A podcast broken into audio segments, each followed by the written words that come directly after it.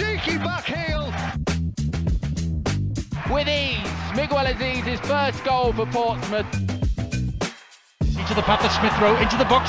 Smith Rowe scores! A really deserved first goal in Huddersfield Town colours. We are getting near the end of the season, and some of our boys on loan are in some absolute dogfights promotion battles, relegation battles, battles for European spots, battles for playing time on the pitch. We've got quite a roundup today. Charlie Patino playing some key minutes, and Brooke Norton Cuffy also playing some key minutes on opposite ends of the table in the championship. Omar Rekik really finding his groove. Marquinhos and Norwich having a tough week. Mika Biereth, Mazeed Ogungbo, Nikolai Moller all struggling to find themselves on the pitch.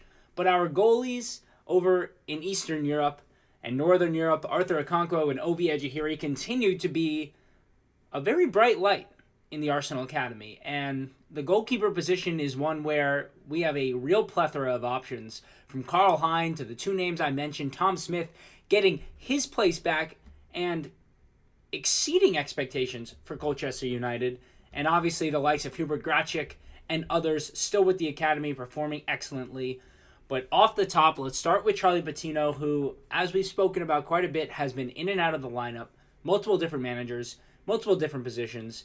He didn't start in the 1 0 win over Wigan. He played the final 12 minutes, 6 of 9 passing, one successful dribble on his only attempt, and one of two ground duels won. He did a really excellent job in this match, just fighting for possession as Blackpool were trying to see out what is a huge three points in their chances to stay up in the championship. I mean, Patino's strengths we've spoken about to endless amounts. He has shown he's a physical player. He has shown he knows how to use his body, and he did just that. In this match, he did well a few times to get the ball into deeper areas and, and retain possession, use his body to shield. He does not give away possession cheaply ever, and that's a real asset uh, from a midfielder who likes to get forward, especially when you're trying to protect a lead. He did get back into the starting lineup and back to his best in the 2 0 loss to West Brom. Uh, this was an interesting match for Blackpool. They actually really dominated early on. First 15 minutes, they should have scored at least one, if not two. Some great opportunities. Gave up a cheap goal to West Brom, then got themselves back in the match, and again were dominant. Looked like they were going to score an equalizer, maybe go on to win. The fans were behind them, and they gave another cheap goal away to West Brom. Ended up losing this match 2 0. But Charlie Patino was all over the pitch. He was dominating that left hand side, and everything really ran through him. 56 of 68 passing, two key passes, two successful dribbles on three attempts, six long balls out of 10 were accurate. He won two of four tackles and 10 of 16 duels. His impression on this match was obvious.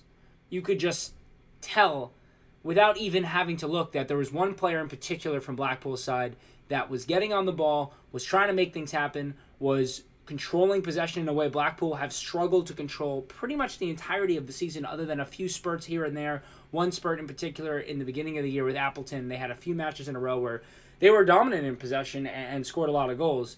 Uh, but you know, Blackpool just couldn't score their easy chances. But this match in particular really showed why Charlie Patino is such a natural fit for us at left center mid. He's got all the tools of Xhaka. He's got the physicality. He can carry easy, much better than Xhaka can. I would say he has the ability to be more deadly in the half spaces with his crossing, uh, and also is willing to do a job out wide and receive the ball out wide and have good interplay from there. I think one of Xhaka's struggles when he gets the ball out wide is he's often looking to re- make sure to retain possession and then he plays backwards. I've seen Charlie a few times make some interesting plays, switch the ball, uh, make an, an excellent cross into the box, whatever it might be from that side, that I think would add another dynamic to our team.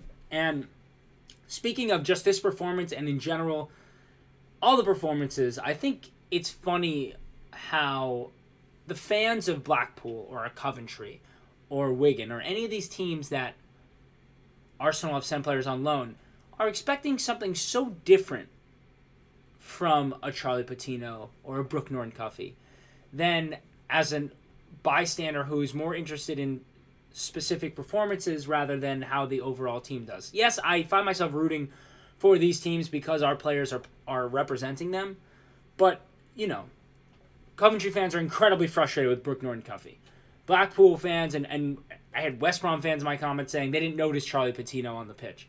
I guess that's because that's what I'm watching the match for, but every player has a role, right? And they're just trying to play their role to the utmost that they can. They're not trying. If you're Charlie Patino, you're not trying to go out and win the match, scoring goals and providing assists. His role is to dominate the left hand side in possession, not have a passing accuracy of above 85%, and play some passes in between the lines, break the lines, carry, dribble past a few players, make his defensive contributions, and he does just that. That is his dominating his role. That is exactly the definition of that. I mean, he's not going to be out there looking like Kevin De Bruyne and he's made four unbelievable in swinging crosses. That, that's not the kind of play Blackpool are playing. That's not how they dominate the game. What Charlie Patino did was do well pressing high up the pitch and helping Blackpool win the ball back to create chances. He was calm in possession and dictated the tempo when needed to. And if Blackpool won this match 3 0, as they really should have, that's what people would have recognized. And I think it's a similar thing with Brooke Norton-Cuffy, who I think I mentioned this last week. I can't remember. Well, I was talking about it with somebody, which is you don't have Brooke Norton-Cuffy on the pitch to do what Charlie Patino does. You don't have him on the pitch to receive the ball and control tempo and pass backwards and sideways, sideways and make sure that Coventry keep possession.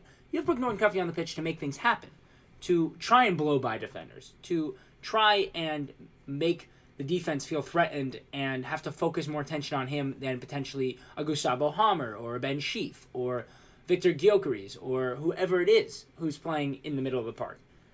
And I think Brooke Norton-Cuffy does that role exceedingly well, which is all you can ask from him, right? Like, I'm trying to think of a example for someone on Arsenal that currently, you know, kind of plays a role like that. Like if you think about Zinchenko, defenders and midfielders are midfielders more so than defenders are often worried about where Zinchenko is popping up next to Partey. They have to focus their energy there. It drags one more player out. That allows for Zinchenko to find between the lines passes to the likes of Jesus, to Xhaka, find Martinelli out wide. You know, take on a player and, and dribble all the way to the right hand side and, and change the dynamics there. Yes, Zinchenko's going to lose the ball here and there, but that's because of how many opportunities he has on the ball and what he's being asked to do. Obviously, Brooke Norton-Cuffy in no way is a similar player as Zinchenko. They play completely opposite roles. That's not what I'm saying. It's just there has to be an understanding of role when you're profiling a player. And I think that that gets lost amongst the fans of these teams when they see Arsenal fans talking about the performances in particular. Back to the specific performances. Brooke Norton-Cuffy played twice over the last week for Coventry. Uh, 76 minutes in a 3 0 win over QPR. 20 of 26 passing, 1 of 1 on long balls, 1 out of 3 tackles 1, and 4 of 10 duels 1. I actually thought he was a little sluggish in this match in particular. He wasn't the first to lose balls. He was kind of slipping on the turf a few times. Uh, just didn't seem to be at his top level, although, you know, I think he did well in possession, oftentimes taking what was given to him and not overstretching or trying to do too much, uh, which helped Coventry in a game that they were fairly dominant in. Uh, Brooke then played 82 minutes in a 1 1 draw with Blackburn, which was just a huge match in the promotion race because Blackburn is the side they're chasing. Uh, not related to Brooke, but Blackburn equal. I mean, Coventry equalized in the final minute with their goalie scoring off a corner kick on what may have been partially a handball but nonetheless, very exciting to watch. Uh, huge for Coventry to get a point there. If they didn't, I think it would be hard for them to find promotion in the long term, but they're very much in there. Uh, Brooke was 14 of 20 passing, 5 of 8 successful dribbles, 1 successful long ball on his only attempt, 1 of 2 tackles won, and 9 of 15 duels won. He was much more aggressive in this match. He did really well to use the space that was afforded him down the wing. I think certain matches for Coventry, teams have really keyed on Brooke. They've made sure that they are either matching up with the five at the back or their left back or left winger has been kind of tasked with this role of focusing more on their defensive side of the game and less so on attacking Brooke's space down the wing. Um, and in this match, they afforded Brooke the space to kind of go at players one on one and and try and beat someone to the byline. Uh, he got forward really excellently in that in that regard. He has also figured out better understanding of off the ball space. I think last year I spoke a lot about why I think he's such a dominant player and his understanding of space and, and, and how he uses it to his advantage on the ball. But he's learned to make overlapping runs even if he knows the ball's not coming him to him because it drags a midfielder along with him to allow his own players more space in the middle. It drags a defender on so that when a player is trying to get across and he's got two guys in front of him, one player has to go with Brooke and Cuffy on the overlap, allowing for the attacker to cut in and make a cross, cut out and make a cross, whatever it might be. Uh, and that is a key proponent of being an overlapping fullback is understanding that even if you're not receiving the ball, that you're gonna make the effort to make the run, and that you're okay with not receiving that ball as a part of the role of your team. And I think Ben White learned that this year, right? At the beginning of the year, I felt, I think a lot of fans felt his lack of overlapping was preventing Saka from having the space he needed to have. He was getting stuck in one on twos, one on threes. And when Ben White started overlapping, Saka was able to get in more 1v1 situations, which, make, which makes us such a much more difficult team to, to face. And Brooke is learning that as well. Uh, these last four matches for Coventry are going to be an absolute dogfight for promotion. I really hope they go up. Gustavo Hamer will be in the Premier League next year no matter what. I will I guarantee that. And I feel the same way about Viktor Gyökeres. The two of them are just dominant in the championship right now. On to our next player. And you know, it's funny. I never know right off the rip if I should start with Flo Balogun or not because he obviously gets the most publicity of our players on loan and for good reason. He's having an incredible season. He's making his own publicity with all the U.S. men's national team stuff and obviously talking about whether he's going to stay, whether he's going to go. That seems to be the biggest touch point. So I feel like if I was more worried about people sticking around or whatever it might be, he would be the one to start with. But I don't know. I find talking about him is way less exciting for me, um, just because everyone's talking about him, and I, I like to. obviously, this podcast is a little niche, and so I like to stick with the niche vibe. But Flo Balogun played 90 minutes in a 3 0 loss to Rennes, which was a huge match in that fight for the last European place in League One. Um, they definitely needed a better result than 3 0. Nine of nine passing for Flo, two key passes, one successful dribble on his only attempt, three or four ground duels, one and one shot off target. Uh, Reims actually had plenty of possession in this match, but they really struggled to create. They were pinned back, kind of playing through the midfield, playing down the wings, unable to find flow in space. I think Rennes did a really nice job of you know, bringing one or two defenders who were keeping their eye on Flo the entire match, uh, it actually allowed for Munetsi to have a lot of good opportunities to score. And he probably should have scored one early on uh, that would have changed the dynamics of this match. Flo had just the really just had the one opportunity to score uh, off a corner kick. He kind of peeled off the back post. The ball fell to him, I would say, just from the penalty spot, but in the left hand uh, half space. He tried to curl one to the top corner, and uh, it was just a few feet wide. It was a good attempt, but Flo didn't get on the ball as much as you usually see him do so. Uh, and I really think it speaks more to the way Rennes set up and their you know tactical ability to kind of have a mix of their deepest midfielder and a center back, keeping their eye on Flo at all times, even when he was popping up in those spaces he likes to operate in, uh, to receive the ball in build up, uh, and as well making those runs in the channels. So not Flo's best match, but you know he he wasn't wasteful in possession. He helped to create when he, he wasn't scoring, and, and he really nearly did score uh, on what was a beautiful attempt.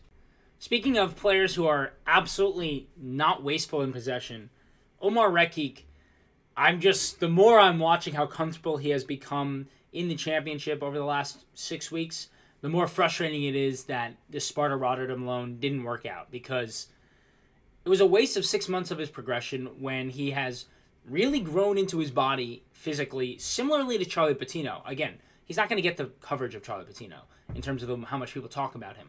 But Omar Rekik was kind of a skinny little center back a couple of years ago who was really technically secure, but you know his ability to actually prevent strikers from bullying him and from getting in behind, he just didn't have his wherewithal. He was kind of fighting injuries. Like I think a lot of it was growing pains, and he has grown into his body he has grown mentally and he's matured quite a bit defensively.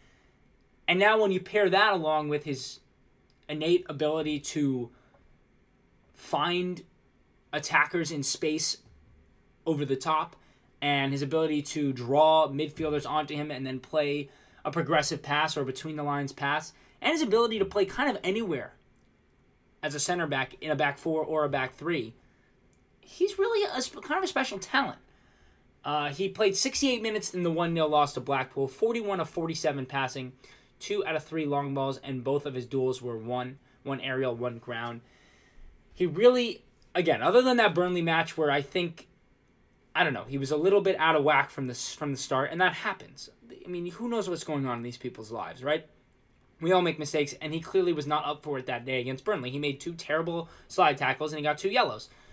He since then has kept play in front of him so nicely without diving in for tackles. He doesn't feel the need to do that. He knows he has the pace and the strength to stay with any attacker coming at him, and he just keeps the play in front of him. He knows that he's learned how to know when to play a ball out of play versus trying to control everything. I think he very much used to be the type of player who, if he was making a tackle or he was a you know a, kind of an uh, unlucky ball was coming towards him or one that was hard to control, he would try to control it and then make a play. Like he's learned how to play out from the back, but also how to do it without giving up free opportunities. He, he, he doesn't have those lapses in concentration that he used to have. Uh, I mean, a couple of things I already mentioned, but just specifically in this match, he really does so well dribbling towards a midfielder, especially when you're playing in a back three, back five, whatever you want to call it. When you have those three center backs, right? Those center backs who are on the outer side, the non central one, they need to dribble into midfield a little bit to attract midfielders towards them. That opens up the passing lanes for the center back. Think about David Luiz. He was so, so good at that from that left center back position for Chelsea for so long. He did it well for us as well in our run to the FA Cup, where he'll just dribble and dribble kind of slowly until a midfielder takes one step towards him, and then the passing lanes open up. Then he can either spray a ball out to the right wing, he can take one more step in and play that ball down the line to his winger. He can find his midfielder in midfield in a little bit more space where they can turn and operate. And Omar Rekik has really done an excellent job of that at Wigan. And I mean, their results and the way that they're playing, they're not getting dominated anymore. I think Omar Rekik is such a key part of that. And I wonder what this team would have looked like with him if they had him for the full season. The crazy part is, I thought Rekik was even better against Stoke, who's a much better side, in the 1 0 win for Wigan. 32 of 36 passing, 5 of 8 on long balls, 3 out of 4 duels won. He just has really learned how to play with such control and ease. And, and, I know I keep saying confidence, but to play as a center back the way he does in a side that is. I mean, they've been terrible all season. It's It really speaks to his technical ability and his skill and, and, and his uh, awareness of how good he is on the ball. And I don't know. I, I keep going back and forth on this one on, on whether or not realistically there's a future for him at the club. I, I, do think he'll be a successful center back in the senior game at some level in, a top flight league. I'm just not sure if that will be at Arsenal. I think next year we'll see him go on loan again. I wouldn't be surprised though if that's on loan to the Bundesliga or to I mean even League 1 has been a great league for young center backs. I, I don't know. I'm very interested to see what Arsenal sees for him this summer and in the future because the way he's playing is is the player. I mean, remember this is a player Arteta brought in on his own. He brought him in from Hertha Berlin, and there was some kind of like, who is this? What and what is this guy? And I don't know. It's interesting. It's exciting. I, I really am excited by the way he's performed for Wigan over the last six weeks it's funny. I actually keep forgetting how many players we have in the championship because it feels like for a decade we've been not really utilizing the loan system to great effect. We've been scrambling and oftentimes sending players to leagues a little bit lower than their ability. And Marquinhos is just another good example of a loan move that was smart, savvy.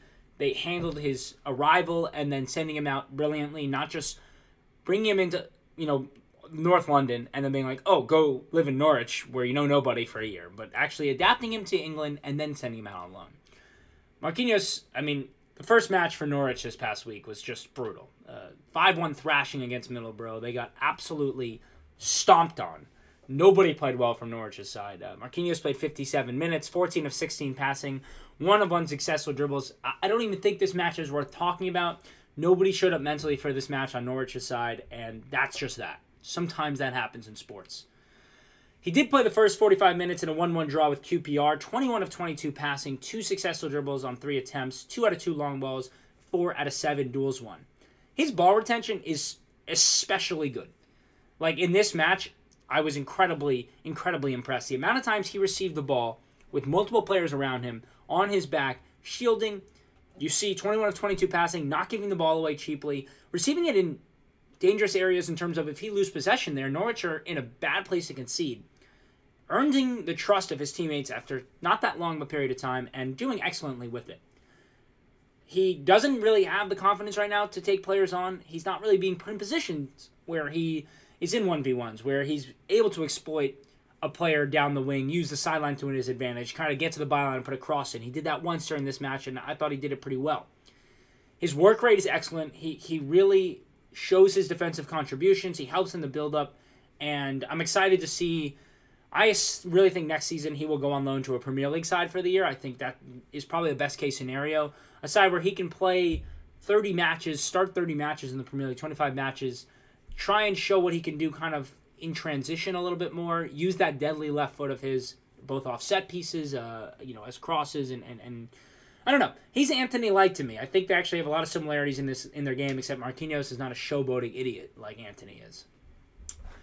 Moving on, we have Mika Biereth, who just not getting a lot of game time. He played the final 11 minutes though in a 2-1 win over Groningen. If with, with if you remember, he scored twice against in their previous tie, but three of six passing, one of one ground duels, and one of one aerial duels won. And he made the pass leading to the winning penalty in the 84th minute.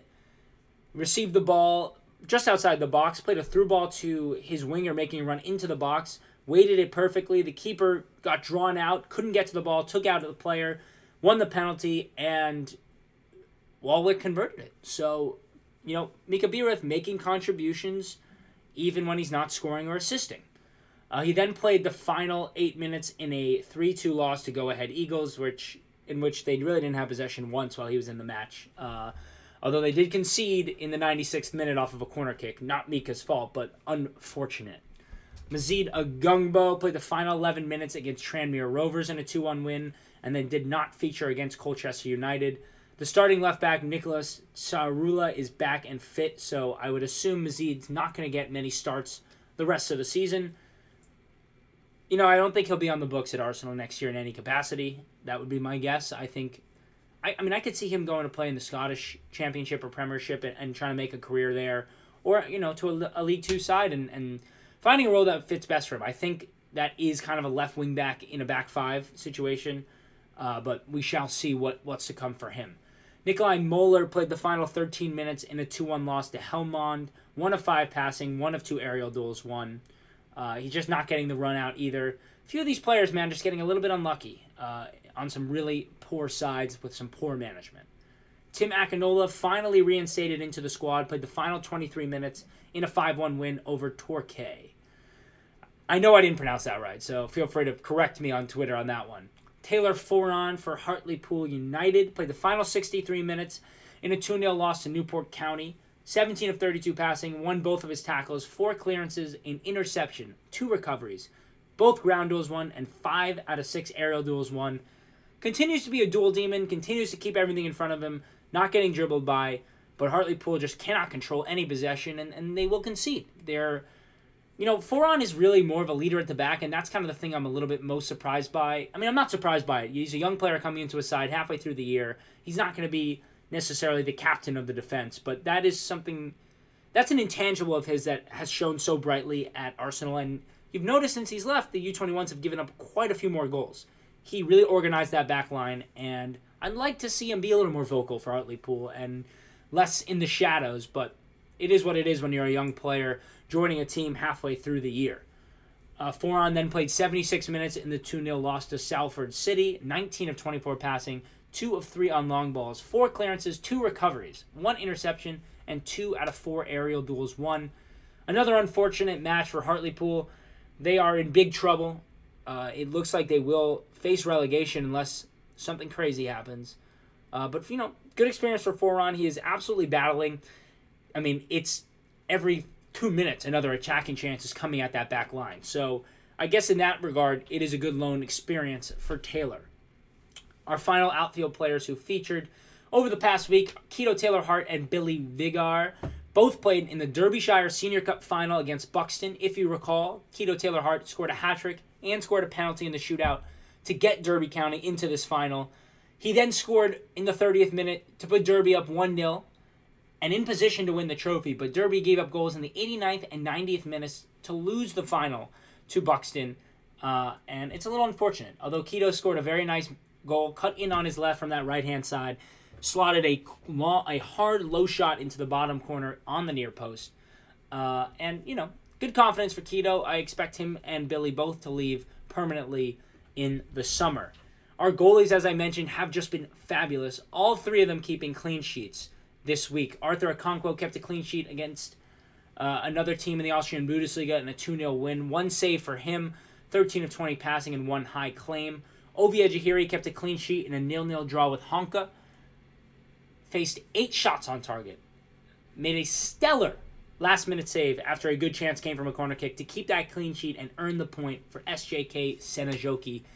Ovie Ejeheri is one of the has one of the best reaction times I've ever seen of a goalkeeper of any age. It's incredible. The saves that he make are not like the ones that you're used to seeing maybe David De Gea make, where he's lunging at a free kick and he has super long arms. And he Ovie Ejeheri positions himself excellently on crosses, especially off of crosses, where he can get himself in a position where all he has to do is get his hand up or get to the ground and make a save, and he reacts and reads and anticipates the ball beautifully.